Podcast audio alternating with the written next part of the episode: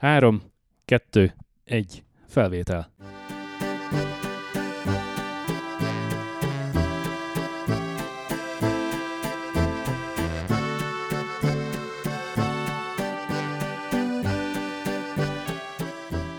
Dear audience, you are listening the Canada Bonda podcast next episode from the beautiful city of Calgary, Alberta. In 2017, they made history with their original and unique, the first, the one and only, 100% Canadian made Hungarian podcast. After more than five wonderful years in the international podcaster scene, with their two podcast channels, over many, many episodes, and more than 350 articles, posts, and show notes on their websites, they are still producing their individual and particular episodes heatedly and with a lots of love.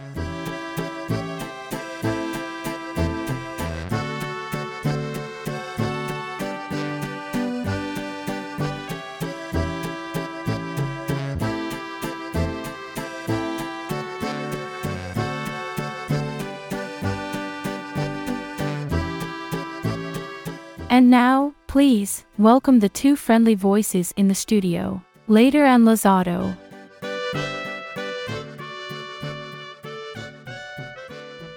Még egy dologról mindenféleképpen beszélnünk kell a, a mai nap folyamán, és ezt, ezt te fogod elmondani nekünk, hogy mi az a Homies Verra Ez egy nagyon izgalmas projekt volt, nem tudom, hogy a videó leírásába bekerül-e, a YouTube csatornában is van pár adás ezzel kapcsolatosan. Ez egy itteni újság, magazinnak volt a projektje, nem tudom, hogy ebben mennyi állami támogatás volt, de maga az ötlet az volt, hogy az itt élő, Bécsben élő nációkat bemutatni, tehát tíz legnagyobb nációt kiválasztották, lengyeleket, románokat, horvátokat, magyarokat is, és mindegyik, ez egy havonta jelentek meg ezek a külön számok a Metropol újságnak, Isten nyugosztalja már nem létezik, és, és a magyar szerkesztőségbe én is jelentkeztem, és bevettek, és akkor pár érdekes magyart én mutattam be ebbe a magazinba.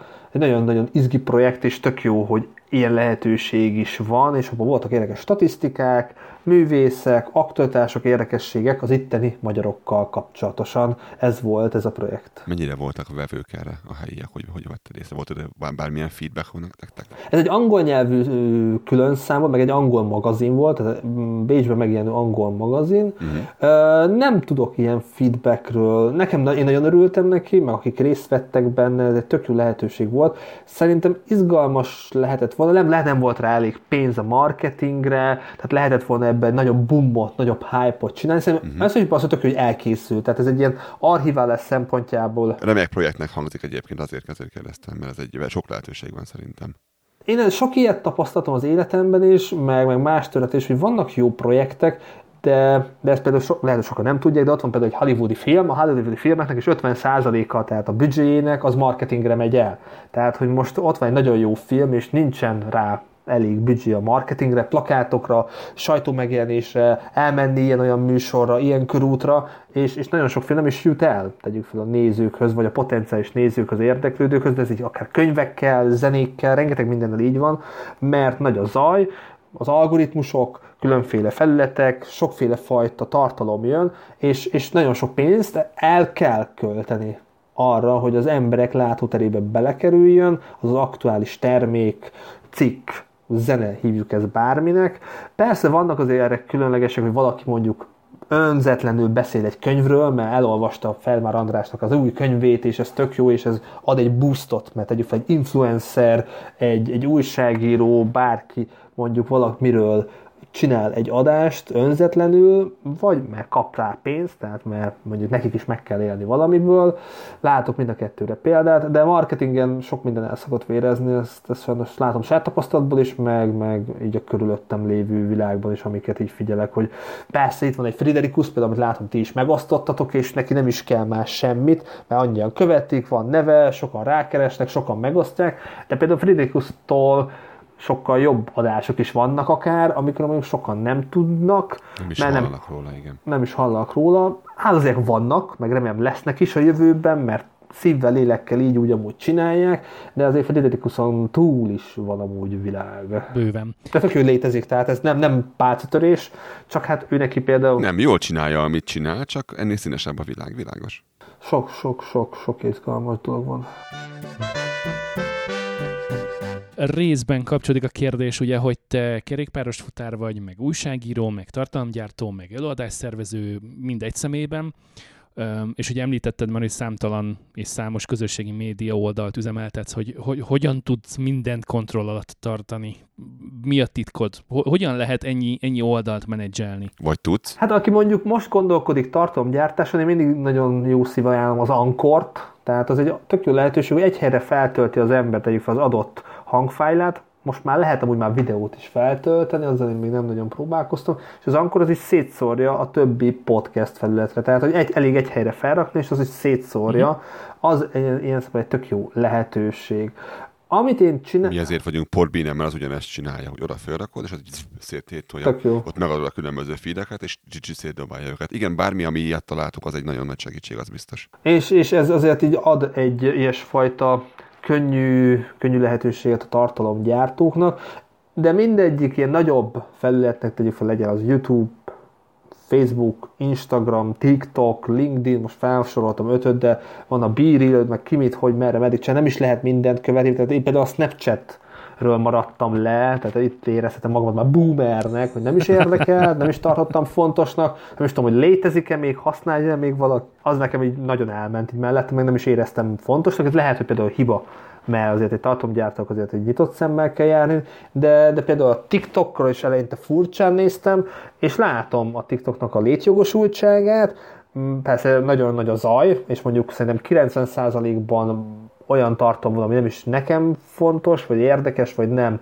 építő jellegű, de van egy 10% ami szerintem értelmes, értékes, tartalmas tartalom, csak hát meg kell találni, tehát itt már nem... Igen. Pont erről beszélgettünk lázadóval egy kettő hete szerintem, és ugyanezt mondtam szó szerint neki, hogy tudom, hogy rohadt nagy az zaj rajta, de van egy nagyon vékony, vékony egy ilyen 10%-os réteg, ami viszont rettentően tetszik, és nagyon hasznos, és olyan emberek vannak fönt, akiket nagyon érdemes követni, mert mert egyszerűen sehol máshol nem találod meg, vagy ha igen, akkor a TikTokja van föltöltve oda is. Csak meg kell keresni, tehát nem kell lusták lenni, és erre láttam példát, nagyon sokan, hát az algoritmus nekem feldobja, és akkor megrendelem ezt a terméket. Hát az algoritmus feldobta, akkor bekövetem. Csak hát az ember azért ne legyen már rest, és akkor keressen rá, és ha mondjuk feldob 10-20 mondjuk linket, videót, akkor lehet, hogy a 21 lesz az, ami tényleg a legjobb, csak hát oda el kell jutni, meg kell, nem a leg- legelsőt. Meg kell tanítani az algoritmust, igen. Mert meg kell tanulni, mert meg kell, tanít, meg kell tanulni, meg kell tanítani tanítani az embereket keresni, jól keresni hiteles dolgokat, érdekes, valós, jó dolgokat megtenni, nem feltétlenül legelső a legjobb. Ez az egyik, a másik, hogy a content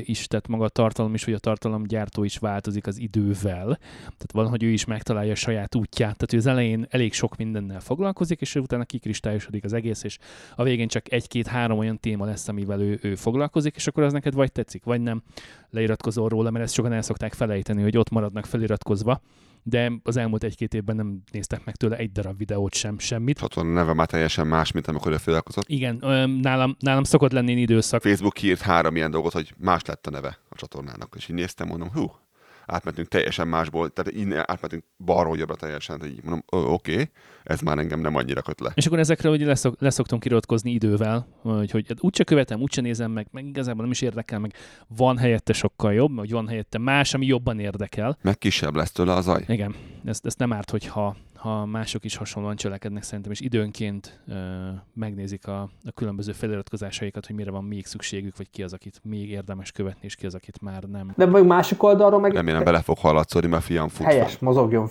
Vita life, az fontos. De másik oldalról... Hát mivel kimenni nem nagyon lehet, és értelme sincsen, különben mínusz 23-4 fokban nem... Kimehet, csak nem jön vissza. az nem, nem volna jó. A, ragyogás, itt a ragyogásban kimaradt a Jack Nicholson, hogy de másik oldalról, meg például én is, hogy hogyan indultam, mit gondoltam, tehát nekem például, hogy oké, okay, a régebben tíz év ezelőtt ilyen kisebb utazásos dolgaimat felraktam, nem vágva, tök rossz minőségben, csak jött a Covid, és én bringás futárként járhattam a, nem tudom, az ilyen ördögszekereket fújva, Bécs utcáit, na jó, azért annyira nem volt kihalva, de azért tényleg az sokaknak otthon kellett maradni, és akkor ott jött az, hogy oké, okay, elkezdek tartalmat gyártani, érdekes legyen, csak hát nekem jött egy baleset, de látom, hogy érdekelni az embereket, amiket csinálok, akkor hogy lehetne itthonról, úgy, hogy én is karanténba kerültem adásokat csinálni, és úgy jött az, hogy na jó, akkor beszélgessek emberekkel, akiket ismerek ki, hogyan éli meg, fejlesztettem a műsort. Nagyon-nagyon sok podcast indult el, és youtuber kezdett el dolgozni a, a 2020-as években. Így van, így van. 2020-ban, bocsánat. Hát, ja, 2020, 19, 20, ja, ja, ja.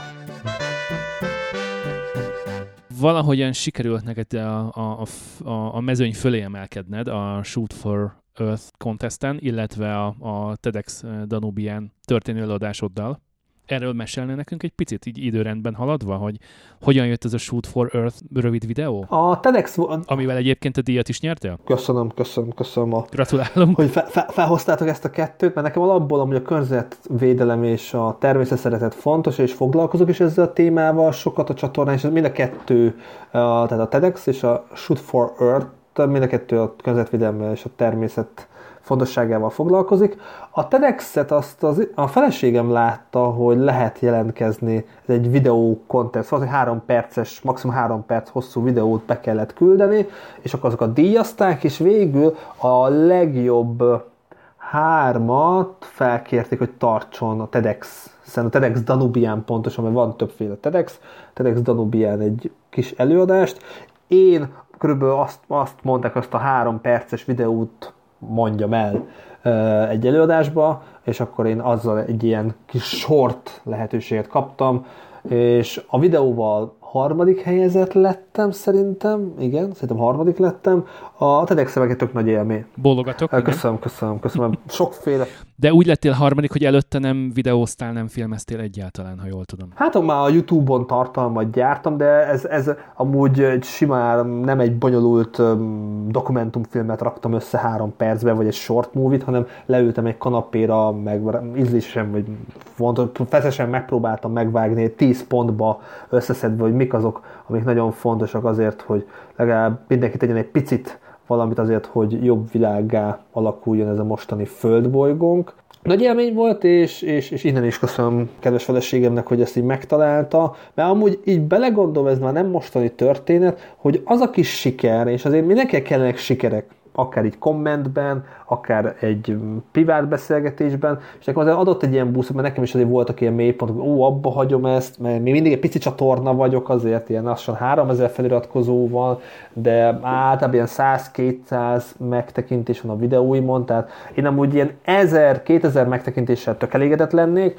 csak hát, hogy nagy a zaj, sokféle tartalom van, van Friderikus, van Kadarka, valaki már, már csak arra van ideje, feliratkoztak annó az én csatornámra, de azért próbálok én is még értelmes tartalmat gyártani folyamatosan, meg azért közvetetten, meg közvetlenül azért vannak azért eredményei, sikerei ennek a újságírásnak, vagy tartalomgyártásnak hívjuk ezt bárhogy. De például a TEDx az adott egy ilyen kis boostot, hogy oké, okay, azért elismerik a munkát, meg van értelme a munkának. Majd... Van ennek az egésznek értelme, igen. Van, van, meg, meg azért van ebbe flow élmény, meg tök jó csinálni, csak azért ezt amúgy a nagyobb művészek is mondják, hogy hó, hát igen, oda jönnek, meg, meg vagy valakinek ez rosszul esett, hogy megdicsérik mondjuk az utcán, hogy de jó volt ebbe a szinkronba, vagy ebbe a filmbe, de, de azért mindenkinek valami szinte kell a feedback, meg lehet, hogy pont jókor, pont maga alatt van, de kap egy olyan visszajelzést, egy olyan normális kommentet, és nekem is azért tök, tök jól. A negatívak, tehát mondjuk kapok 10 dicséretet, és egy negatív azért az nagyon tökön tud rúgni, pedig tudom, hogy a pozitív az, az akár több is, csak mondjuk olyantól jön az a negatív. Azt is meg kell nézni, hogy kitől jön az a negatív szerintem. Pontosan, pontosan. De, ez, de a TEDx az tök jókor jött, és ez egy nagyon jó visszajelzés volt, meg a Shoot for Earth is, és például az a beszélgetés is veletek is, hogy tök jó, hogy valakit érdekel, és ilyen szempontból értékesnek tart. Te kerestél meg minket, úgyhogy... Jó, de nem az, hogy készítsetek velem adást. És, és, mi meg, és, mi meg ilyenek, és mi meg ilyenek vagyunk, tehát hogyha valaki így feltűnik a színen, akkor uh. azon nyomban uh, időpont egyeztetés is dugik a mikrofont az óra alá, hiszen nálunk minden content amellett, hogy meg kell tanulnunk tartalmat előállítani, azt is meg kéne tanulnunk szerintem lassan, hogy hogyan miként kellene nekik, a tartalomgyártók számára, a hallgatóknak visszajelzést adni. Hm. Mert ugye ez, ezt hiányolom én is leginkább. Bólogattam nagyon én is, mert annyira apróságok is tudnak az emberen boostolni egyet, amikor valaki feliratkozik Patreonra, és itt köszönné meg minden Patreonos támogatónknak a, a támogatását. Amúgy meg le vagytok szidva, tehát van a Facebook oldalatokon 17 vélemény, egy tech sem, meg egy komment sincs a részletekről, pedig a legtöbb pozitív. Tehát azért tessék már azért válaszolni a követőiteknek, ha már írnak véleményt. A Facebook oldalon már bocsánat, le vagytok szidva. Végig lájkolom őket, hogy lássák. Oké, okay, köszönjük vissza, szépen. Vissza fogok mindenkinek írni már. Nagyon helyes. Szóval nagyon, nagyon jó tud esni, mikor látod azt, hogy úristen, ez az ember, mit tudom én, két és fél éve minden hónapban támogat bennünket vagy az, hogy valaki felelkezik egy új, és nem az, hogy a minimum egy dollárral, hanem, hanem öttel. iratkozik fel, vagy tízzel, és itt egy nagyon-nagyon kellemes az ilyen, amikor azt gondolja valaki, hogy az, amit csinálsz, az konkrétan pénzt ér számára. Tehát, hogy ezért szívesen az pénzt, úgyhogy nem tartok a fejéhez semmilyen fegyvert közben. Úgyhogy nagyon köszönjük mindannyiatoknak. Miattatok van adás, és nincs benne reklám. Tök jó, tök jó. Nekem például még Patreon támogatóm nincs, de lehet emiatt az adás miatt lesz. Én is mindent köszönök. Nekem amúgy az a filozófia, hogy az idő a legdrágább valutánk, szóval annak a 100-200 embernek is tegyük fel, belerakom őket egy terembe, az már egy tök nagy tömeg, szóval nagyon hálás vagyok annak a 100-200 embernek is, hogy követi a munkámat, meg meghallgatja, vagy, vagy megosztja. Tehát, hogy minél több ember meghallgatja, minél több emberhez eljut, az egy jó visszajelzés, tegyük fel a jövőbeli uh, részvevőknek is, mert sokan azért, hogy hát meggondolják, hogy ez egy pici csatorna, mennyien nézik, vagy akár a jövőbeli nézőknek is ez egy fontos dolog, hogy most, ha már sokan nézik, akkor ez tényleg lehet jó, de hát alig nézik, akkor ez lehet nem is olyan jó. Szóval... Abszolút nem ezen múlik, igen. Hát én már ebben sem hiszek, hiszen, hiszen tudok neked olyan, olyan tartalmat mutatni a YouTube-on, amit magyarok állítanak elő, és, és több milliós nézettsége van, és az ég egyette világon nem szól semmiről. Én pontosan tudom, kikre gondolsz. Na, nagyszerű. Na, hogy neves, nevesíthetjük, vagy nem? Nem akarjátok? Most leértek. Majd, majd mikrofonon ki. Egy idősebb házaspárról beszélünk? Ö, nem, nem, nem. Nem, de őről is beszélhetnénk. Egy, egy, egy anyukáról, egy kislányáról és ezekről a nyúlós, taknyos akármikről. Ú, azt is tudom ki. Igen. Ugye? Bár ne tudnám, de igen. Nézd, nem ártanak senkinek, tehát... Tehát, hogy biztos, hogy van az a, van az a korosztály, ahol, ahol ez izgalmas tartalom, de hogy, hogy értéket nem teremt, az egészen biztos. Hát ezt hívják agyradírnak. Valaki erre Mire van, igen. Valaki agyradírnak használja ezt. Ez a, szám, számomra ez régen az izé volt, az ütközös videók, tudod, amikor ilyen izét néztünk hogyan mennek egymásnál a kocsik. Ez egy, volt egy ilyen korszakom, amikor erre, erre aludtam el mindig, hogy én road rage-et néztem. Mi már annak is nagyon örülünk, hogy ha, ha valaki időt szán arra, hogy elolvassa azokat a cikkeket, hogy az adásnaplónkat fellapozza, és elolvassa azokat a kapcsolódó tartalmakat, amiket egy interjú során mi oda begyűjtünk, vagy, vagy meghallgatja magát a podcast adást egy részletben, két részletben, ha ő ezt még utána lájkolja is, vagy megosztja a saját közösségi média felületén, vagy, vagy említi valakinek, már, már ez is egy hatalmas nagy... A legnagyobb királyság a világon. Hatalmas nagy eredmény, és ezt, ezt nem győzzük elégszer megköszönni. Ha és amennyiben valaki mostanában költözne Ausztriába, akár munkavállalási, akár tanulási céllal, milyen jó tanácsokat tudsz neki adni, melyek az első lépések, amivel készülnie kell, illetve téged személy szerint megkereshet-e, vagy tudsz esetleg ajánlani valakit, aki, aki beköltözés, letelepedés ügyében tud segítséget nyújtani. Ha valaki már gondolkozik, akkor vágjon bele, nem kell félni, ha már minimálisan beszél angolul, tehát angol nyelvtudásra is lehet munkát találni, hát nem tegyük fel, nem a, lehet, hogy nem a szakterületén, ha van valamilyen mm-hmm. szakképesítés, amilyen minimális, tehát tegyük fel hozzánk is, bringes utárnak is már angolul be lehet jönni, de ilyen kuli munkára, építkezésre, mm, gasztróba, egyes háttérmunkákba angolra is el lehet helyezkedni. Tehát valaki mindenképpen már anyagi helyzete miatt, vagy általános állapotok miatt már dobbantana Magyarországra, és nem akar észak-dél, kelet irányban, nyugat fele az első országba, Ausztriába jönne, akkor már minimális angol tudással neki lehet indulni. Azért, hogyha az ember ide és szeretne tovább maradni, szeretne elmélyülni a kultúrába, a gyökereket ereszteni, egy német tudást azért az ember szívjon fel, ha már ide kint él, és azért tök jó Duolingo, tök jó online, ingyenes tanfolyamok vannak, szóval azért németül illik megtanulni. Az adott országba az ember kimegy, akkor valamilyen szinten tanuljon meg, hogy ügyintézéstől kezdve csomó minden hasznos, de rengeteg... De saját maga helyzetét könnyíti meg ebben, hogy nincs szükség egy tolmácsra. Így van, de nagyon sok információ megvan magyarul is, tehát vannak, akik hasonlóképpen, mint ti, Kanadáról csinálnak adásokat, például mint én, vagy valaki írott anyagokat talál, írott anyagokat rak fel, Aha. orvosoknak a összegyűjtése szaknévsortól kezdve, vannak ügyvédek, akik általános információkat raknak fel, van egy olyan csoport, nagyon sok tematikus csoport van. Anyáknak, apáknak, párkapcsolatnak, hobbinak, túrázásnak, állampolgárság elismerésnek, tehát vannak nagyon jól működő csoportok, valami már kicsit így döglődik, de hát így a Facebookról lehetne mondani, hogy ki mennyire aktív, ki mire használja. Uh-huh. Vannak még tök jó tematikus csoportok munkakeresésre, lakbérletkeresésre, vannak egy-kettő ingatlanos, aki mondjuk ezzel foglalkozik, tisztességesek. Szóval, ha valakinek az angolja gyenge, némete semmilyen, magyarul is nagyon sok információt adott a Google-ben is beírva, vagy a Facebookon, lehet Instagramon, az én YouTube csatornámon is, tehát elég sok információt meg lehet találni aktualitásokkal, mhm. orvosokkal, kutatókkal, De ha már jól beszél, relatíve jól beszél németül valaki, akkor, akkor szakterületén is szerintem felveszik, és akkor betanítatják, vagy elküldik nyelvtanfolyamra, tehát kell a szakember, itt is azért ilyen szempontból azért kapkodnak egy jó-jó szakemberért, és amíg nem is beszél tök jó németül, akkor akkor beiratják. Ad... Az jön majd az idővel, tehát hogyha van neki egy magabiztos alap, ha jól értem, amit mondasz, akkor már sokkal könnyebb a helyzete, és akkor értem szerint onnan egy következő lépcsőfokra jutni sokkal könnyebb. De mondjuk valaki IT is, akkor az angollal is tök gyorsan a szakterületén el tud helyezkedni. Mm-hmm. Tehát mhm. vannak olyan szakterületek, ahol, ahol az adott területen angol nyelvtársai is, tehát tudom most is, hogy vannak olyanok, akik nem nagyon szeretik a németet, nem nagyon tanulták, mert nem nagyon érdekli őket, el vannak az angollal is, tehát nagyon jó angol tudásuk van, uh-huh. és így a életet, hétköznapi életet is tudják élni, tehát azért itt az emberek azért beszélnek angol, tehát itt boltban, itt ott, ott nem adják el, hivatalosan is tud ügyet intézni, és a munkáját is, tehát nem kell, tehát a szakterületén tud dolgozni, tehát nem kell tegyük fel kétkezi munkát vállalnia, mert ahogy kétkezi munkák is vannak, abból is meg lehet élni, de mondjuk ha már dupla annyit keres, hogyha az ember IT-sként, vagy tripla annyit keres, mert az IT sokat tegyük fel, tök jól megfizetik, vagy valaki jó asztalos, vagy bármi, tehát a szakterületén azért mindenki jobban tud keresni, de, de a minimál bérből is azért, ha az ember nem nagy lábon él, tehát nem a belvárosban akar, meg nem tegyük fel a legjobb tömegközlekedési csomópont mellett akar élni, meg nem nagyon durva, mi az már balkon, vagy négyzetméterre van szüksége, tehát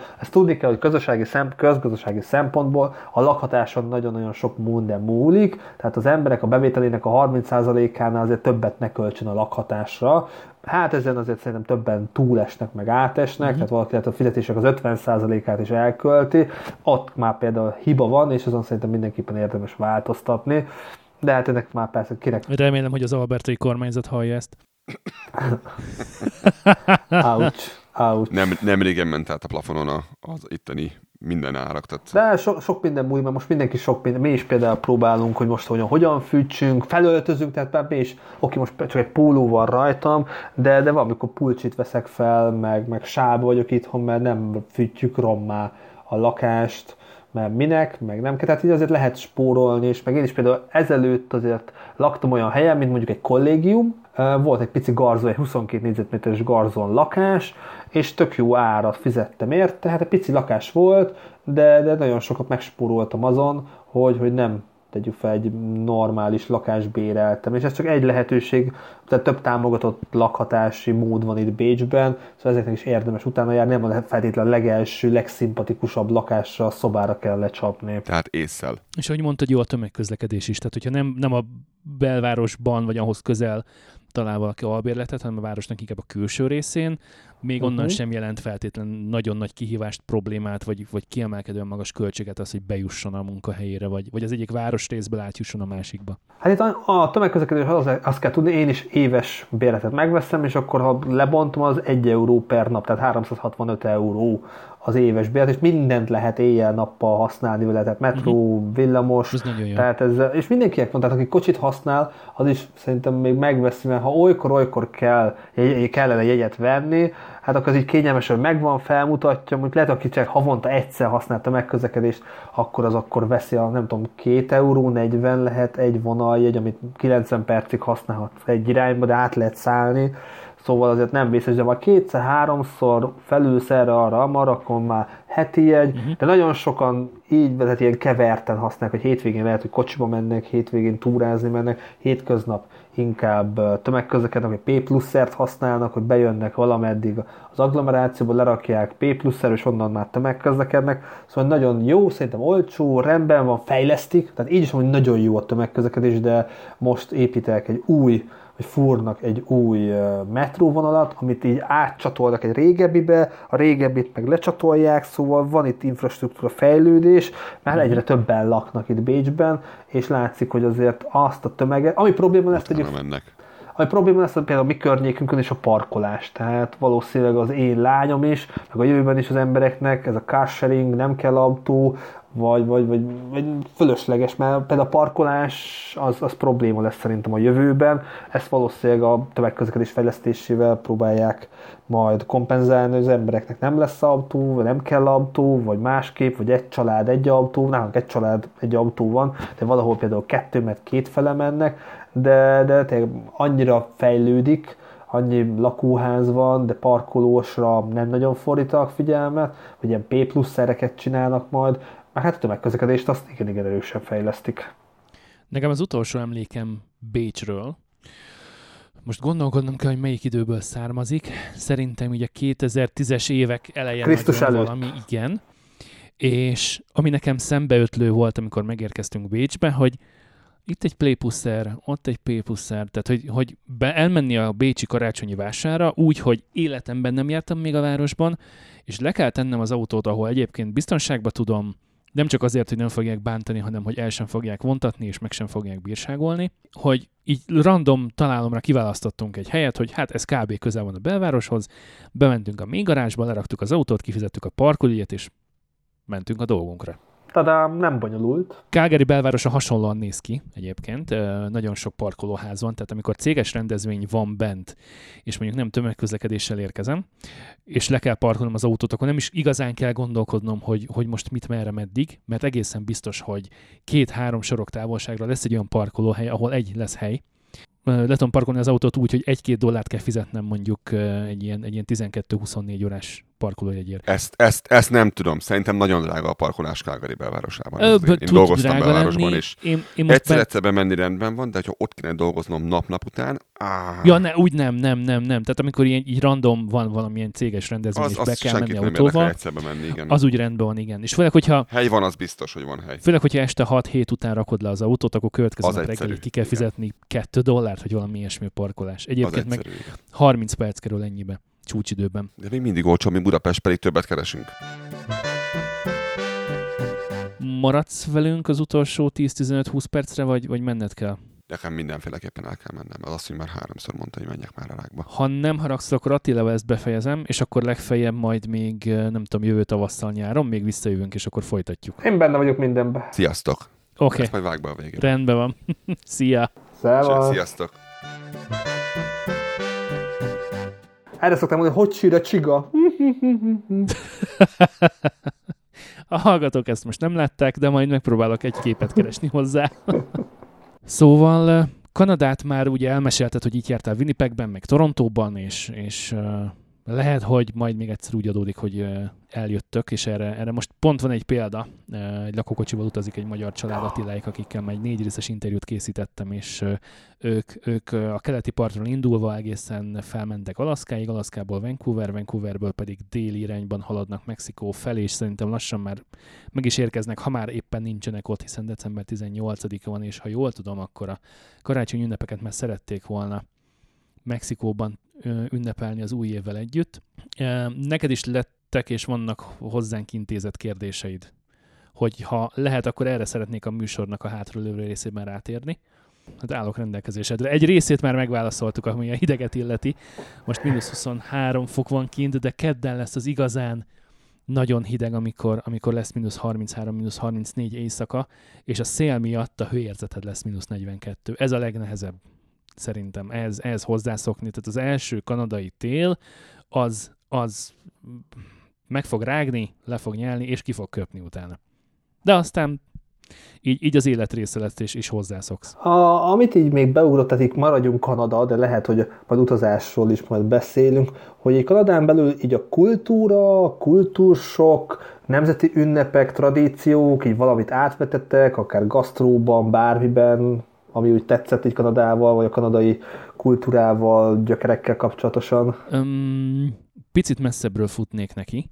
Szerintem, ha valaki emigrál és letelepedik egy másik országban, akkor ő benne, benne van az, vagy benne kell, hogy legyen az, hogy, hogy ő szeretne beilleszkedni, hogy ő szeretne annak a kis közösségnek, ahol él, annak a része lenni, a, a kultúrának mondhatni teljes mértékű befogadója lenni, és ha szeretne szerves része lenni a társadalomnak, tehát nem egy kívülálló, aki csak szemléli a körülötte zajló eseményeket, hanem, hanem szeretne a részese lenni ennek, akkor, akkor természetes az, hogy, hogy átveszi az ottani szokásokat. Ez lehet akár a hálaadás, lehet a Halloween, lehet a, a karácsony, hogy nem december 24-én este bontanak ajándékot, hanem 25-én reggel, és ez általában úgy néz ki, hogy a három gyerek berúgja az ajtót, és ugrál rajtad és az ágyon, hogy itt járt a télapó, és akkor, és akkor teljesen mindegy, hogy hány óra van, tehát nem is nézed az órát, ez lehet akár reggel 3 hét is. És, és akkor a ébreszt, és akkor kezdődik a reggel, és akkor menni kell ki velük, és, és egyik ajándék bontodik a másik után, és közben a párod megpróbál kávét főzni, hogy túléljétek valahogy délig a napot. Vagy akár mondhatom a, a, a Canada Date, vagy azt, hogy, hogy, hogy annyira vagy szerves része a kis communitydnek, hogy például az adományozás, vagy az, hogy, hogy valamilyen szinten önzetlenül cselekszel a másikért és jótékonykodsz, az annyira szerves része a hétköznapodnak, hogy igazából fel sem tűnik. Tehát az, hogy, hogy ha van valamilyen olyan háztartási eszközöd, ruhaneműd, vagy bármi egyéb, ami a tulajdonodban van, de nincs már rá szükséged, akkor azt vagy adományba adod valakinek, akiről úgy gondolt, hogy örülhet, vagy elviszed egy donation centerbe, vagy pedig felrakod a kijiji hogy ingyen elvihető.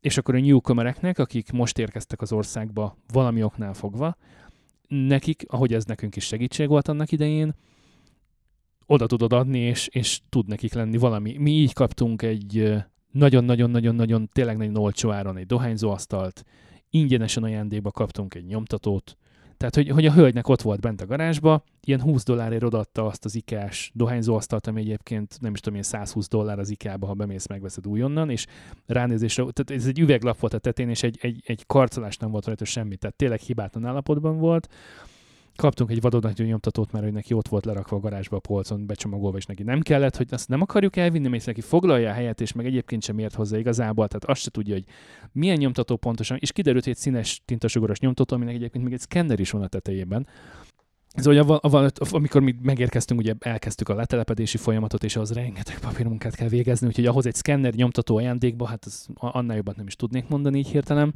De ugyanúgy vonatkozik ez arra is, hogy, hogy kisegíteni a másikat, és, és ezek a small talkok itt lent a parkolóba is például, hogy ha, ha látod, hogy valaki bütyköli az autóját, akkor simán oda sétálsz hozzá, váltasz vele egy pár szót, lehet, hogy mit tudom én, kell neki egy kis segítség, mert nem tudom, pont olyan csavarkulcsa nincsen, mint ami ahhoz a, ahhoz a francos csavarhoz kell, és akkor, és akkor tök izé, ja, majd figyelj, itt hagyom neked, én most elmegyek boltba gyerekért, munkába, tök mindegy, majd izé visszahozod holnap, és visszahozzák. Tök jó. Szóval, hogy, hogy ha valaki erre nyitott, és igazából ezt szerintem csak úgy lehet csinálni, hogy, hogy nyitottan állsz hozzá, akkor, akkor az ilyeneket például nagyon könnyű magadévá tenni. A halloween Magyarországon nagyon sokan egy nem értik, és emiatt nagyon sokan kritizálják és utalják, utálják, ahelyett, hogy megpróbálnak az egészet megismerni és megérteni. Különböző földrész, különböző ország, különböző nép, más hagyományok, más gyökerek. Gyökerek. más történelem. Tehát az, hogy a, a, a Halloween ez mekkora egy buli tud itt lenni, és, és drága édesanyám, ki van akadva attól, hogy csontvázak és denevérek, és, és tiszta horror az egész, és ennél nagyobb buli már csak a gyerekek számára szerintem a karácsony.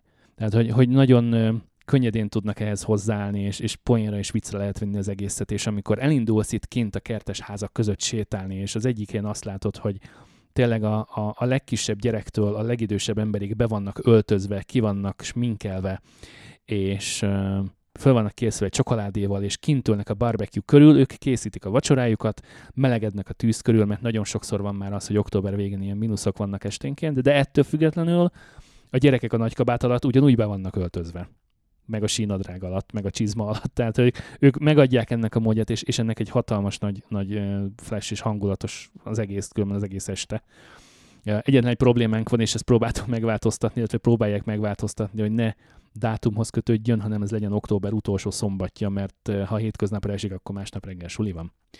És hát sok kialvatlan gyerek, rengeteg cukorral, csokoládéval előző nap felszerelkezve, nem biztos, hogy olyan jó az, de mindegy, ezen is lehet, hogy majd lesz változtatva idővel. Ami a gasztronómiát illeti, ugye szoktuk azt mondani, hogy, hogy az a különbség a kanada és a magyar konyha között, hogy a magyarnak vannak ízei. Tusé.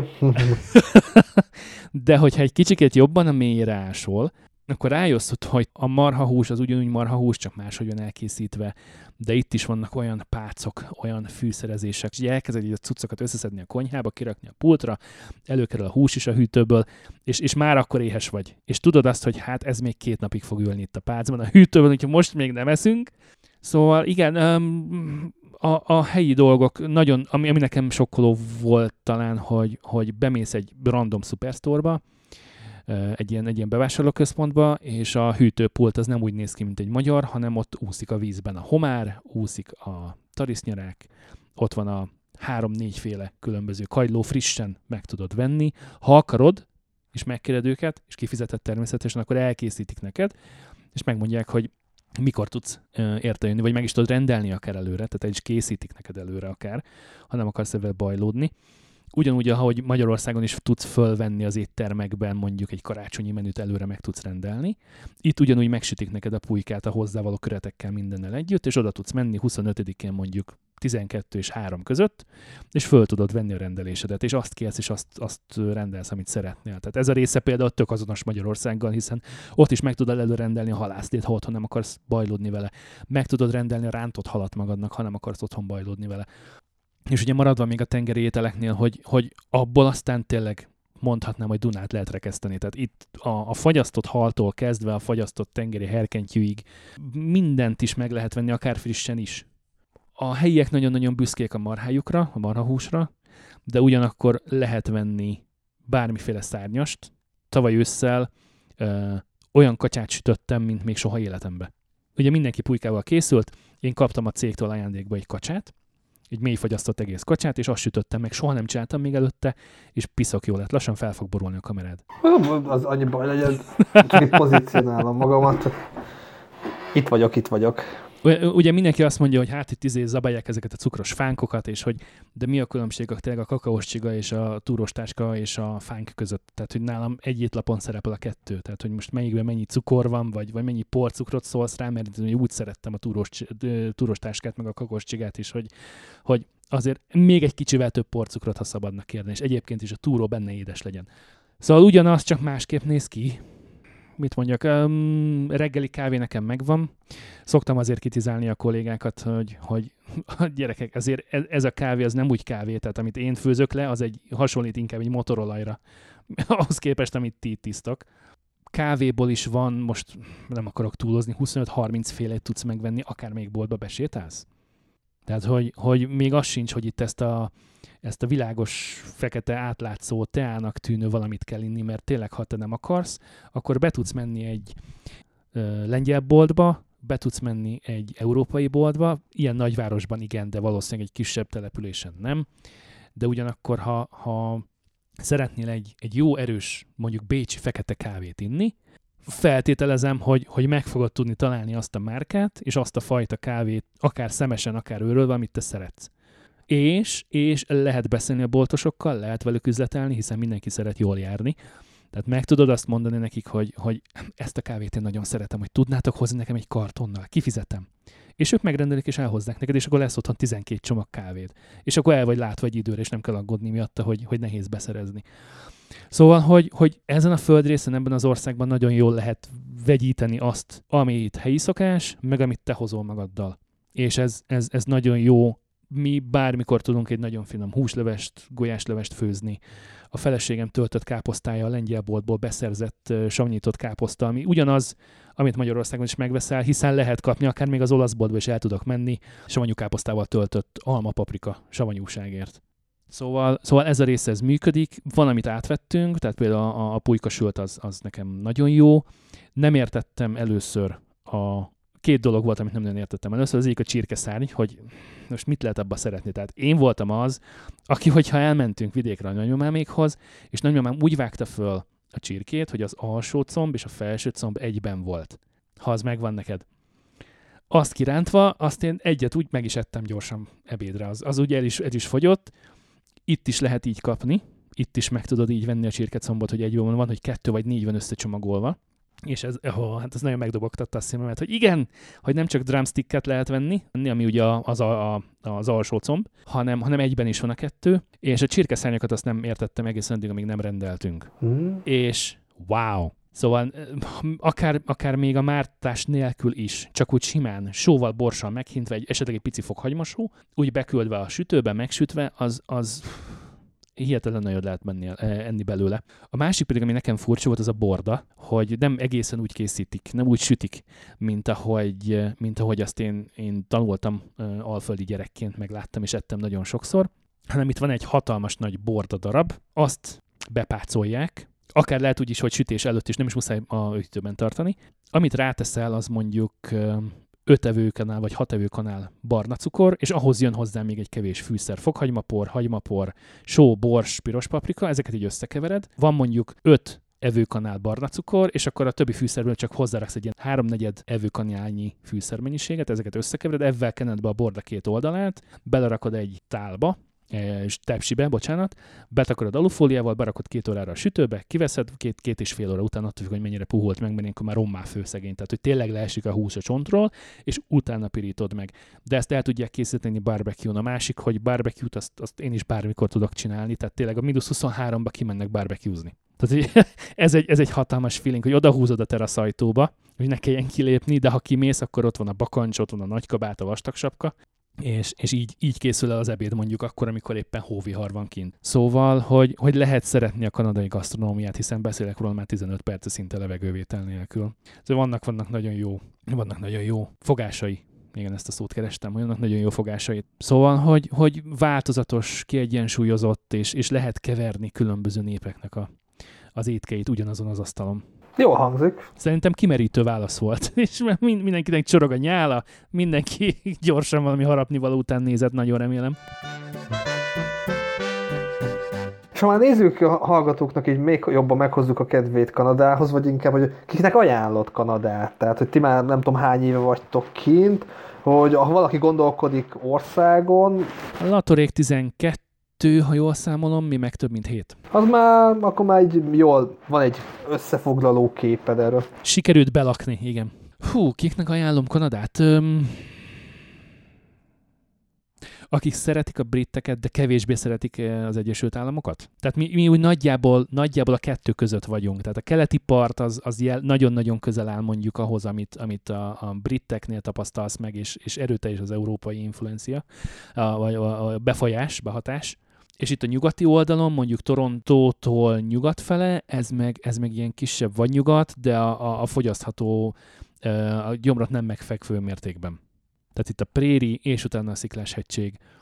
Ez, ez, ez az igazi olyan észak-amerikai, ami sokkal közelebb áll az európai hoz szerintem. Nálatok is ez volt így a motoszkálás, hogy akkor nem Anglia, meg nem is Amerika, meg kettő között valamit így megtalálni? Én úgy voltam vele annak idején, mert hogy lövésem sem volt a Brexitről, hogyha menni kell külföldre, akkor én szeretnék az unión kívülre valahova menni, ha egyszer ez úgy adódik majd, de aztán, aztán ez így abba is maradt, nem is nagyon nézelődtünk igazából mi külföld után. Próbáltuk a kis életünket összerakni Magyarországon, aztán ha jól emlékszem, ez úgy történt, hogy Latorék nézelődtek, vagy gondolkodtak ebben, hogy, hogy hogyan, miként lehetne esetleg külföldön munkát vállalni, hiszen akkor felesége már jó pár éve Párizsban, Franciaországban élt, és, és ők inkább szerettek volna hogy külföldi munkalehetőséget találni, és Latornak voltak és vannak is rokonai itt Kanadában, Aha. és ők így kerültek Albertába, hogy, hogy rokoni segítséggel kaptak munkalehetőséget. Ott dolgoztak egy kisvár, itt egy albertai kisvárosban dolgoztak jó pár évig, aztán úgy gondolta, hogy ideje már saját erőből munkát találni, saját magának karriert építeni, és ehhez Calgaryban adódott a lehetőség. Most a két település közötti távolság autóval nagyjából egy ilyen két és fél, két óra 45 perc nagyjából, majdnem 300 kilométer. Amikor ők ide átjöttek Calgaryba, akkor igen, folyamatosan tulajdonképpen tartottuk azért a, a, a kapcsolatot egymással, hiszen ők ott voltak a, a mi esküvőnkön, és utána költöztek ők ki tulajdonképpen és uh, ugye Lator volt az esküvői fotósunk, és a felesége pedig a feleségemnek a tanúja a házasságkötés alkalmával. Aha. Mert ugye egyetemen ismerkedtünk meg annak idején 2000-ben, és uh, hát teltek múltak az évek, és, és uh, amikor ők idejöttek Calgaryba, ők akkor mondták, hogy hát úgy néz ki, hogy a cég, akinek ő dolgozik, van üresedés, tehát hogy keresnek új munkaerőt, és hogy van hozzá olyan engedélyük a kanadai kormányzattól, hogy vehetnek fel külföldi munkavállalót. Tehát nem csak úgy, aki egyébként itt van az országban, hanem hogy konkrétan külföldi külföldit, és ők Európából szeretnének találni valakit vagy valakiket, mert nem csak engem vettek föl. Mi gondolkodtunk, hogy hogyan miként legyen, és akkor mondtuk, hogy jó, rendben van, csináljuk, akkor összehoztak egy ilyen munkaerő közvetítővel, aki egyébként a letelepedésben is tud segíteni, tehát ez teljesen hivatalosan ment, neki van engedélyszáma, meg, meg képzésen is részt, részt vett, meg ugye elszámolandóval tartozik a kanadai kormányzat irányába milyen munkát végez, kiket hoz ide, ő nekik milyen hátterük van, milyen szakmai képzettségük, stb. stb. Tehát az összes hivatalos papírmunkát rajta keresztül intéztük egyrészt a munkáltató irányába, másrészt a kanadai kormányzat irányába. Ez volt nagyjából egy másfél év, még ez lefutott. Így tudtam megérkezni 2015 nyarán, és azóta, azóta itt vagyunk. És jól érezzük magunkat. Nem semmi, akkor összeérek itt a szálak. Uh, igen, igen, igen, igen, igen.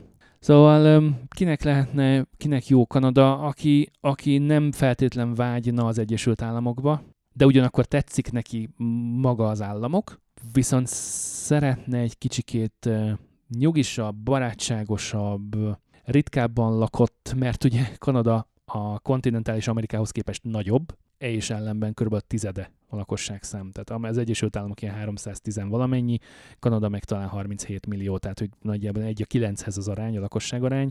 Ellenben nálunk van az igazi szikláshegység, nálunk sokkal békésebb a préri, tehát kevésbé olyan hurikánokkal és tornádokkal tarkított, mint az államoknak a keleti partja vagy a középső része. Sokkal barátságosabbak az emberek, talán szerintem még az élet is olcsóbb tud lenni, hogyha ha az átlagot nézzük van ingyenes egészségbiztosítás, amennyiben van állásod vagy tanulói munkavisz, jogviszonyod. Ez egy, ez egy fontos dolog, hogy van egy minimális alapellátás, ami jár mindenkinek, és azon fölül pedig te olyat választasz magadnak, amilyet szeretnél. Tehát akár két ciggel is leszerződtetsz, ha, ha éppen úgy tartja kedved. Szimpi, szimpatikus. Csak ez a fránya hideg? Én kb. most jöttem rá arra, hogy, hogy nekem kell a téli hideg. Tehát én imádom imádom Kaliforniát, imádom Nevadát, nagyon szeretnék még oda elmenni, még egy, egy-két alkalommal és vinni a családot is, és nem csak egy magam elmenni, és, és megnézni Vegas-t, ha jól tudom, te is jártál ott legalábbis a környéken egész biztosan. Igen, jó, amúgy Vegas is tök különleges, nagyon furcsa. De... Nekem, nekem ott, ott volt a következő olyan sokkom, hogy, hogy úton voltam hazafele, és mondtam, mondom, egyrészt kimennénk már a mosdóba, megmondom, hogy nassolnék is valamit, mi lenne, ha bemennénk mondjuk Bakerbe, Baker ugye Vegas-tól Kalifornia irányába egy kisváros. Aha. Kimentem az autópályáról, a 15-ös interstate-ről, megálltam a parkolóba, és egy hajszárítóban éreztem magam. Plusz 42 fok volt, erről írtam is, és van róla egy videó is. Plusz 42 fok volt, és fújt a szél hozzá egy ilyen 25-30 km per órás szél, tehát tényleg olyan volt, mint hogy egy hatalmas nagy hajszárítóban ülnék. Megvettem a jégkrémet, kiléptem az üzletből, és abban a pillanatban elkezdett olvadni. Úgyhogy volt körülbelül egy ilyen 30-40 másodperc, hogy megegyem a jégkrémet, mielőtt az összes lefolyik a cipőmre. Megvan a hangulata, megvan a romantikája, de, de nekem kell a tél. Tehát, hogy az, hogy ugye szokta mondani Lator, és, és ezt mi is már elsütöttük párszor, hogy itt Kanadában, legalábbis Albertában van a winter meg a July. Ez, ez a két évszak, és nehéz megszokni. Nagyon furcsa az, hogy már akár szeptemberben is lehet egy elég komoly havazás. Itt, akik itt lakik már jó pár évtizede, vagy akár itt született Albertában, azt mondja, hogy az év bármelyik napján havazhat. Tehát ne lepődjél meg rajta. Kemény. Ha ez így történik. Igen, nekünk itt a sinok szél miatt, egy főn szél miatt nagy szerencsénk van, mert az, az tud nagy meleget csinálni a legnagyobb hideg közepén is. Minusz 17-ből, reggeli mínusz 17-ből délutánra simán lehet plusz 10. De nekünk kell a tél és az, hogy, hogy mondjuk azt, hogy október végétől, most volt két olyan egymást követő év, talán a 17 meg a 18-as év volt ilyen, hogy naptárra pontosan november másodikán leesett az első hó, ami utána meg is maradt utána végig a tél folyamán, és ugye arra esett még rá a többi aztán. Szóval, hogy, hogy ilyen november végétől, akár ilyen április végéig, volt olyan áprilisi húsvét hétfő, amikor arra ébredtünk, hogy leesett 15 centi hó, és volt mínusz 10 hozzá. És ugye Magyarországon mit szoktál, meg húsvétnál meg kimész rövid nadrágba, és kint ülsz a kertbe. Annyira jó idő, akkor már tavasz van, de itt meg még mindig tél. És a másik, amit, amit ugye már erre céloztam, hogy, hogy a, a nyitottság és az alkalmazkodó készség az, az nagyon kell, hogyha valaki kontinenst vált. Tehát ha Európából szerintem bármelyik irányba mész, mert te úgy gondolod, hogy neked Afrika, Ázsia, Ausztrália, Dél-Amerika vagy Észak-Amerika az, ami szimpatikus. Tehát amikor nem így egy, egy, egy szűkebb környezetedben, tehát Európán belül mozogsz magyarként, akár munka, akár tanulás, akár kirándulás, akár stoppolás, bármi, akkor ott már egy, egy olyan mértékű kultúrsok érhet, mondom mindegy, mindegy melyik irányba indulsz, hogy, hogy nyitottság és alkalmazkodókészség és, és türelem nélkül uh, szerintem az, az nem, fog, nem fog menni, nem fog működni. Tehát az, az, az minimum kell hozzá. És ha már valaki arra adja a fejét, hogy, hogy két gyerekkel a háta mögött családosan vált országot, és telepedik le egy másik országban, egy másik kontinensen, hozzávetőlegesen 8000 kilométer az otthonától, akkor, akkor ott, ott, ott tényleg, tényleg csak úgy működik, hogy ha, ha mindent hajlandó vagy megtenni azért, hogy, hogy végül is be tud bizonyítani, hogy igen, te ezre képes vagy, te ezt meg tudod csinálni, és szerintem ez még a mai napig bennem van, hogy, hogy, hogy egyfajta bizonyítási kényszer, illetve az, az hogy, hogy megmutatni azt, hogy, hogy ha oda teszed magad, és ezt akartam még elmondani, csak közbe elterülött a szó róla, hogy amíg Magyarországon azt nézik, hogy, hogy milyen a vallásod, milyen nyelvet beszélsz, melyik országba jöttél, milyen a bőrszíned, milyen ruha van rajtad, addig ezen a kontinensen az a fontos, hogy mit tudsz a közösbe beletenni, hogy te egymagad mire vagy képes, hogy mi az, amivel hozzá tudsz járulni ahhoz, hogy mi így együtt, kézen fogva, egy lépést előre tudjunk e, megtenni, hogy együtt tudjunk többek lenni. És ez az, ami szerintem nagyon fontos, és ez az, amit Magyarországon is egyébként nyomni kellene, és ez az, amit meg kellene érteni annak, aki, aki csak Facebookról vagy tévéhíradóból tudja azt, hogy milyen mondjuk az észak-amerikai kontinens, vagy tudja azt, hogy milyen Ázsia, vagy milyen a közel-kelet, hogy emelje fel a seggét, és menjen oda, és nézze meg ő maga. Ez nagy igazság, tehát igen, a saját bőrén. Mert te bejártad a világot, én csak Európában jártam, és itt Észak-Amerikában, hogy az Egyesült Államokban nem tudom, 27 államban voltam, azt hiszem, és, és Kanadában is csak mondjuk így Quebec és Vancouver közötti részeket jártam be, és beszélgettem emberekkel, és találkoztam emberekkel, és javarészt a podcastnak köszönhetően lettem én is sokkal nyitottabb. Tehát ha még lehetett ezt fokozni, akkor a podcast miatt volt az, hogy, hogy, hogy kezdeményeztem beszélgetést, és ültem le emberekkel beszélgetni most akár egy benzinkúton, akár egy étteremben, akár egy bevásárlóközpontban, vagy akár amíg a gumisnál vártam, hogy kicseréljék az autón az abroncsokat, hogy addig ott beszélgetni, vagy a fodrásznál, az, az volt a legelső ilyen élményem, hogy elértemben először elmentem egy kanadai fodrászhoz.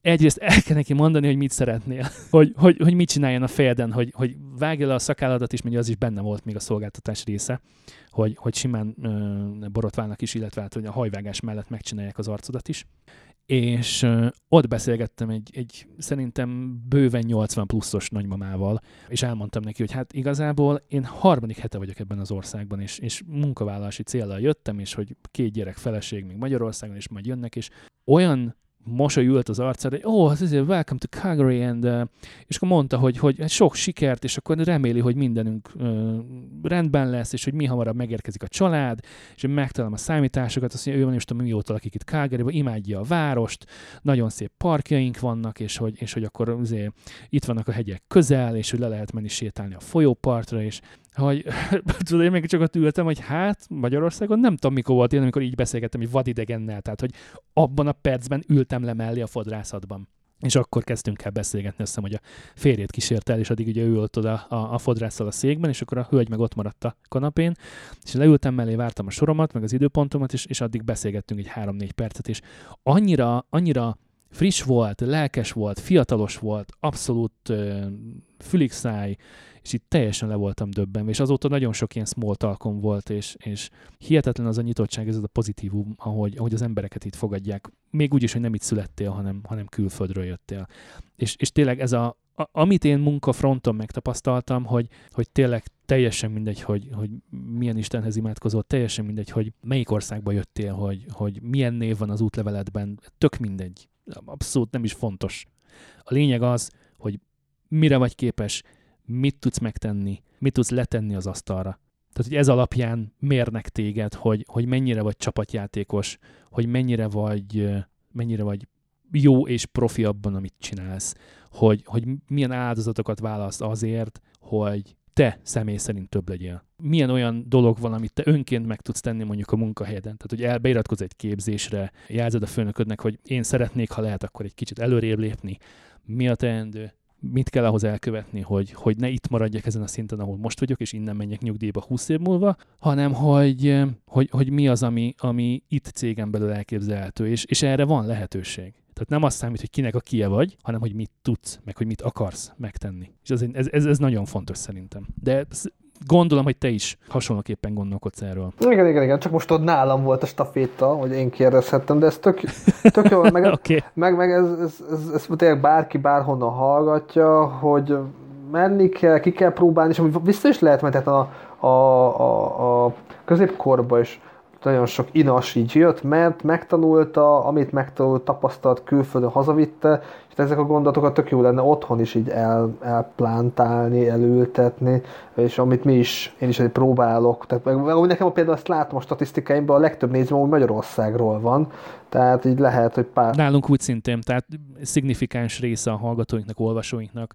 aki meglátogatja a weboldalt, vagy megnézi a YouTube csatornán a videókat, ők Magyarországról vannak. Szóval úgy lehet, hogy pont akik meg néznek minket, hallgatok, még azok hasonlóképpen gondolkoznak, mint mi, de ha egy-két embernek egy kicsit így megváltoztatjuk a mindsetjét, már akkor is tök jó, és, és van hova fejlődni nekem is, mindenkinek, meg otthon is. Egyértelmű, természetesen. Az egészen biztos, hogy, hogy mondjuk az emigráció nem való mindenkinek. Tehát, hogy e- erre láttam én saját magam példát itt Calgaryban is magyaroktól. De hogy elmenj és világot láss, most vagy úgy, hogy fogad a hátizsákodat és körbe stoppolod a világot, vagy úgy, hogy jelentkezz egy külföldi ösztöndíjra, és akkor ott tanulsz egy-két évig, és közben, amit tudsz, azért megismersz a helyi országból, tehát elmész kirándulni, próbálsz egy kis közösségi életet élni, vagy, vagy ha szakmailag az hozzátesz a, az életedhez, akkor, akkor egy két-három-négy éves kiküldetés valahol, ahol, ahol te tudod a nyelvet gyakorolni, ahol esetleg szakmailag is fogsz tudni fejlődni, világot is látsz közben, megismersz új népeket, új szokásokat, és ezáltal is több leszel. És utána, ha te úgy gondolod, hogy hát ez igazából nem nekem való, az, az nem, nem probléma. Tehát ezt, ezt nem kudarcként kell értelmezni, hogyha valaki most egy hülye példa lesz, hogy öt év londoni mosogatás után hazaköltözik Budapestre vissza. Tehát, hogy ez, ez, ez nem feltétlen kudarc ha ő ezt így látja jónak, és ő így gondolja, ez az ő élete. Tehát, hogy ha, ha te meg meg se próbáltad, és otthon ülsz a karosszékben, és onnan próbálsz okoskodni, akkor te vagy a legutolsó, aki egyébként egy ilyen emberű ítéletet mondhatsz, mert ő legalább fölemelte a seggét ugyanabból a karosszékéből, vállalta a, a, a kényelmetlenségeket, a komplikációkat, az extra anyagi kiadás, stb., és kipróbálta magát külföldön nem jött be neki, de ő legalább tapasztalatból beszél, és nem mások véleménye alapján próbálja kialakítani a saját maga kis nem tudom milyen véleményét. Egyetértek. Tehát ebben egy, egy szignifikáns különbséget érzek. Tök jó, meg, meg hát csináljátok sok izgalmas tartalmat Kanadáról, Kanadával kapcsolatosan, vagy itt, akár egy Bécsel tágítva, Bécs nem... Igyekszünk, igyekszünk csak, hogy őszinte legyek, eh, munka mellett, család mellett is, ez nem panaszkodás, csak hogy lássátok a teljes képet még avval is foglalkozni, hogy értékelhető tartalmat készítünk Kanadáról. Nagyon szeretjük, hiszen ez, ez nagyon kikapcsol akár az írás, akár a, a műsorkészítés, akár az utána való szerkesztői munka, tehát megtalálni a megfelelő fotóanyagot hozzá, mint illusztráció, megtalálni a megfelelő zenét, ami hangulatában vagy alkalmában illik a, a, az adáshoz az, az, az, az nagyon jó, azt nagyon szeretem csinálni, igen. Munka. Idő, természetesen, de amikor készen van a végeredmény, akkor, akkor az annyira jó, hogy hát ezt, ezt én hoztam össze. Ezt én csináltam, ezt én találtam ki, hogy ez így legyen, hogy ez így hangozzon, vagy ez így nézzen ki. És ez, és ez nagyon jó. És te foglalkoztál korábban újságírással, rádiózással, tartalomgyártással, bármivel? Igazából, igazából nem, és igen. Voltak olyan, olyan kisebb blogok, ahova egy-két írásom elkészült, de aztán végül nem, nem indult el a projekt, tehát azok, azok ott maradtak talomba, ez nem mostani történt, ez még 2010-es évek eleje, tehát ilyen 11-12 uh-huh. nagyjából. Viszont általános iskola és középiskolában uh, volt olyan kerületi újság, ahova, ahova írtam, illetve egy idősebb nyugdíjas újságíró már nem aktívként indított egy ilyen újságíró szakkört, lehet ezt mondani? Lehet. Akkor abban, abban voltam, ott, ott készítettünk különböző ilyen rövidebb riportokat, írásokat, ilyen, ilyen lokális ö, dolgokkal, de, de így, így nagyban, élesben nekem, nekem ez az első és jelen pillanatban az egyetlen ilyen projekt, ami fut, és én imádom csinálni, még öt év után is, és, és, és rengeteg ötletünk, elképzelésünk van Latorral, most nincs itt, de ő is ezt mondaná, hogy hogy ezt ilyen, ilyen napi 6-8 órában tudnánk csinálni hétfőtől péntekig. Bólogatok, bólogatok, tehát tudom mi. Ugye megfogalmaztam a kritikát annak idején 2021 végén Friderikosszal kapcsolatban, amikor ő kifakadt, hogy hogy a YouTube-on mennyi tartalmat gyárt, és hogy azért nem ad senki pénzt, és így jó reggelt kívánok, köszöntelek a való életben. Külföldön ebből meg lehet élni. Tehát, hogyha te angol nyelvű, német nyelvű, spanyol nyelvű tartalmat gyártasz, akkor van annyi ember a világon, van akkor a tömeg, akkor a nézőközönség, ahonnan tudsz annyi támogatást összeszedni, sok kicsi sokra megy alapon, tehát nem az van, hogy egy ember fizet nagyon sok pénzt neked, hogy te tartalmat gyártsál, hanem nagyon-nagyon sokan fizetnek nagyon-nagyon keveset, és ebből jön össze az, hogy te abból meg tudsz élni. Most Magyarországon vagy magyar nyelven beszél mondjuk 15 millió ember. Ebből a podcast érdekel mondjuk, nem tudom, másfél millió embert nagyjából. És van tudomásom szerint egy ilyen 440-450 különböző magyar podcast csatorna, amelyik évente legalább 3-4 adást kitol. Van, aki hetente, van aki, van, aki videókat is gyárt mellé, mint például a Friderikus, bár még mindig nem egy podcaster, hanem youtuber, na mindegy. Jó, jó előszedtük Sándort most, mert a, a, mind a mellett, hogy amit csinál, tehát hogy ő, mint újságíró, ő, mint uh, szerkesztőriportel, nem tudom, csillagos tízes tehát, hogy, hogy, hogy hibátlan, amit csinál, ezért is idéztük be az ő általa elmondottakat az előző adásnak az elejére, vagy a 61-es adásnak az elejére. Ez a része teljesen rendben van. Ugyanakkor meg, ha a másik oldalát nézem, hogy youtuberként neki áll sírni azért, hogy hát ő nem kap pénzt, meg nincsenek nála hirdetők, és így Sándor, ha neked sem megy, akkor én mit mondjak? Tusé. Volt a Daho Egberts hirdetőd az első 20 adásra. Hát egy, nem én kötöttem a szerződést. Kettő. Nem én nem újítottam meg a szerződést az meg, hogy, hogy Magyarország olyan helyzetben van, amilyen helyzetben van, és ismerjük mindannyian nagyon jól, hogy, hogy milyen a, a, az ország gazdasága, vagy milyen az átlagembernek az anyagi lehetőségei. Ezért minden egyes centet, minden egyes forintot hálásan köszönünk annak, aki azt, azt ránk tudja szánni, de hogy, hogy a lehetőségeink azok rettenetesen korlátozottak. Nem olyanok vagyunk, mint mondjuk egy németországi, vagy egy brit, vagy egy amerikai, vagy egy kanadai tartalomgyártó, mert hogy, hogy ők, ők teljesen más kategóriában játszanak. Ez olyan, mint hogyha ha most úgyis ugye a, a, a FIFA VB megy, vagy már ment, mert hogy már vége. Igen, ezek már vége van. Most gondold el, hogy eh, egy, egy ilyen megyei másodosztályból vagy harmadosztályból fognánk egy csapatot, és kiállítottuk volna a franciákkal vagy az argentinokkal játszani. Tehát, hogy, hogy mind a ketten futballoznak? Igen. Mind a ketten ugyanazok alapján, a szabályok alapján játszanak? Igen mindegyik, mind a kettőnek van, van rutinja abban, hogy hogyan kell futballozni? Igen, de mégis teljesen más kategória. Tehát, hogy, hogy az abszolút esélytelenek nyugalmával indulunk. De csináljátok meg, meg a lelkesedés uh-huh. megvan, meg amúgy ez tök jó látni, hogy te család mellett is, nekem is majd valószínűleg lejjebb fog menni a létszám, tehát a, az adásoknak a, a létszáma, vagy, vagy száma, de valami úton, módon, meg én is például ezt beszéltük, hogy én a élőadásokat értem át, hogy az utómunkát azzal próbálom minimalizálni, és akár ti is ezzel próbálkozhattok, hogy ezt élőben streamelni, és már nem olyan vagy bonyolult, akár. Elképzelhető, elképzelhető, hogy lesz majd olyan is. Hát nem gondolkodtunk még róla, így konkrétan néven nevezve a gyereket, hogy, hogy élőadásokat csináljunk, de még az sem kizárt, hogy, hogy lesz majd ilyen. So, sokat segít, tehát így, úgyis már rutinotok van, és, és idő. Tehát az időmenedzsmentben nektek is 24 órátok van. Sajnos. Bár tudnék enni ha 32-t is egy, egy nap egyébként, de, de sajnos csak. Értelek. Sajnos csak 24 órából egy, áll, áll egy nap, és, és azt kell valahogy okosan beolt, beosztani. Úgyhogy nekünk ez a, ez a podcastolás, ez egy, ez egy hobbi, és az, hogy ebből esetleg van egy olyan mértékű bevétel, ami mondjuk a, a webtárhelybérletet, a podcast szolgáltatónak az éves díját kitermeli, az, az egy hatalmas nagy segítség. De tényleg az, hogy, hogy, hogy időt töltünk avval, most is már két óra és hat perce, vagy hét perce veszünk föl.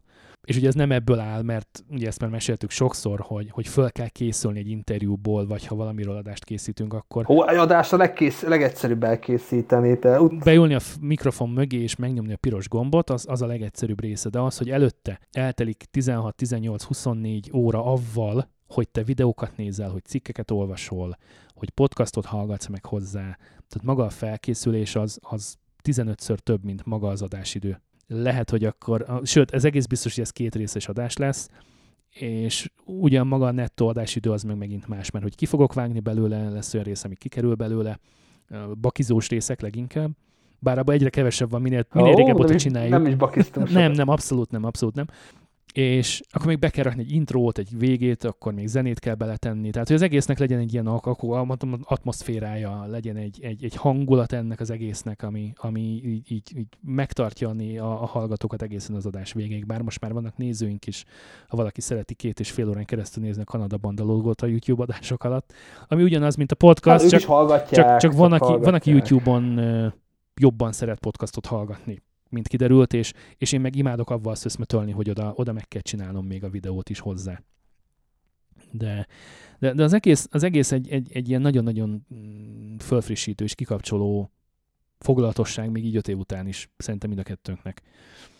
És, és szeretjük ezt csinálni. Aztán, hogyha ez motivál valakit, hogy ő is belevágjon valami hasonlóba, nem pont egy ilyenbe, hogy ő most podcastot kell, hogy készítsen, de valamiféle tartalomgyártásba, vagy, vagy segít megtalálni az utat ahhoz, hogy, hogy ki tudja fejezni a gondolata, gondolatait, el tudja mondani, meg tudja osztani másokkal azt, ami, ami ő benne benne van, a, a, a, annak csak külön örülünk. Csak kérünk róla visszajelzést, mert az kevés van. Így van, kell a komment, ko- kell a komment nekünk is, hogy lássuk, hogy jó-e, Igen. meg, meg az algoritmusnak is. Igen, tehát hogy egy- egy-egy kattintás a hallgató részéről, egy like, egy megosztás, vagy csak egy e-mail, hogy srácok, ez baromi jó volt, nagyon élveztem, vagy épp ellenkezőleg, hogy figyelj már, ilyet többet nem, mert egyébként elaludtam a harmadik perc után. Ez, ez mind-mind-mind-mind számít, és szerintem ez az, amit még, még tanulni kell. Ha megnézed azt, hogy egy-egy angol nyelvű tartalom alatt én azt fogyasztok a legtöbbet most már, és, és tényleg a magyar nyelvű tartalom az, az nagyon-nagyon kevés. Maga a kommenteknek a minősége, vagy ha esetleg vitába bocsátkoznak, akkor ott milyen a nyelvezet. Már ebben is egy teljesen, teljesen külön kategória a magyar és mondjuk az angol nyelvű, meg, meg a számát tekintve is. Tehát amíg mondjuk egy magyar tartalom, magyar nyelvű tartalom alatt van mondjuk mit tudom én, 200 hozzászólás, amiből mondjuk olyan 30-40-50 releváns, és amivel tudsz mit kezdeni, vagy amihez érdemes egyáltalán hozzászólni, vagy érdemes egyáltalán elolvasni, addig, addig az angol nyelvnél nem meglepő mondjuk a 2000 darab komment. És az algoritmus azt nagyon szereti. Ah, Ó, igen, igen, igen. És akkor abból, abból mit tudom, az első 50-et elég elolvasni, mert akkor elfáradsz, mert, mert olyan tartalmasak. Tehát nem csak annyi van ott, hogy na, ez jó volt, kérünk még ilyet, hanem, hanem azért ilyen 6-8-10 soros kommentek legalább, vagy ilyen 10 mondatból álló kommentek legalább, és akkor, és akkor el tud indulni alatt egy beszélgetés, amit hát nem tudom, magyar nyelven úgy, úgy elég ritkán. Tehát, hogy előbb-utóbb anyázásba megy át. És azért angolban ilyet ritkát látsz. Értelek. Hát van mindenkinek hova fejlődni a kommentelőknek is. ugye december 18-on, amikor ezt az adást felveszünk, amikor ez ki fog kerülni, az szerintem 2023. január. Én kérnék szépen tőled elérhetőségeket, hogy, hogy melyik a legegyszerűbb, mert ugye mondtad, hogy weboldalad nincsen. Nekünk ezért van, mert ott, ott van egy kapcsolatmenüpontunk, ahol az összes létező elérhetőségünk megvan, és ugye onnantól kezdve mindenki azt választja ki magának, amit szeretne. Szóval, hogy melyik a legegyszerűbb ö, olyan platform, vagy melyik az a hely, ahol te leggyakrabban megtalálható, vagy online, és hogyha bárki szeretne bármi többet rólad, tőled, belőled, akkor ő ott megtalál téged. Rólam a YouTube csatornámon minden videó leírásában ott van egy e-mail cím, tehát YouTube csatorna a legjobb, és a YouTube csatornám összes videó leírásában ott van az e-mail címem. És akkor mi a YouTube csatornának címe? Mindenben lesz inkább az adás naplóba természetesen, de, de nyugodtan mondd el. Méreg Attila nevet, ha beírják a Google-be, vagy a Világjáró Klubja Bécs, akkor kidobja majd a YouTube keresője a csatornámat. kanadabanda.com, ott van fönt az összes adásnapló elérhetőségeink, minden megtalálhatók ott. Ha valaki szeretne nekünk e-mailt írni, akkor a studiokukackanadabanda.com e-mail címre megteheti, és természetesen hálásan köszönjük valamennyi Patreon támogatónknak az összes centjét és dollárját és forintját a patreon.com per kanadabanda weboldalon. Köszönjük szépen a figyelmet, köszönöm szépen a meghívást, üdvözöllek titeket innen Bécsből, jó étvágyat, szép napokat, jó egészséget kívánok mindenkinek. Köszönjük szépen, hogy elfogadtad a meghívásunkat, és itt voltál. Visszavárunk téged, mondanám, hogy jövő évben, de nem, hiszen ez az adás 2022-ben kerül rögzítésre, de 2023-ban jelenik meg. Szóval mindenképpen folytassuk még ezt a beszélgetést valamikor a tavasz folyamán, vagy a nyár végén, attól függ, hogy kinek melyik évszakját, vagy időszámítását nézzük, mert itt simán eltart a tél áprilisig, hogy azt említettem. Köszönjük Attila, hogy itt voltál, hallgatóknak köszönjük a hallgatást, mindenki megtisztelő figyelmét, és találkozunk legközelebb. Sziasztok! Sziasztok!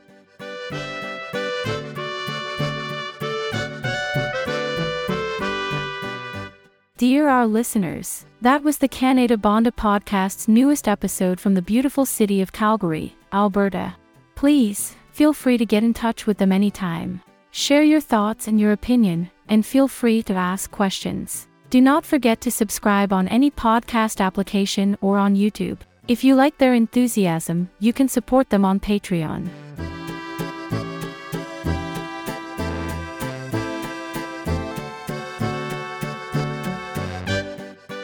Thank you for your precious time you spent with us. We hope we have your attention again soon. Bye bye.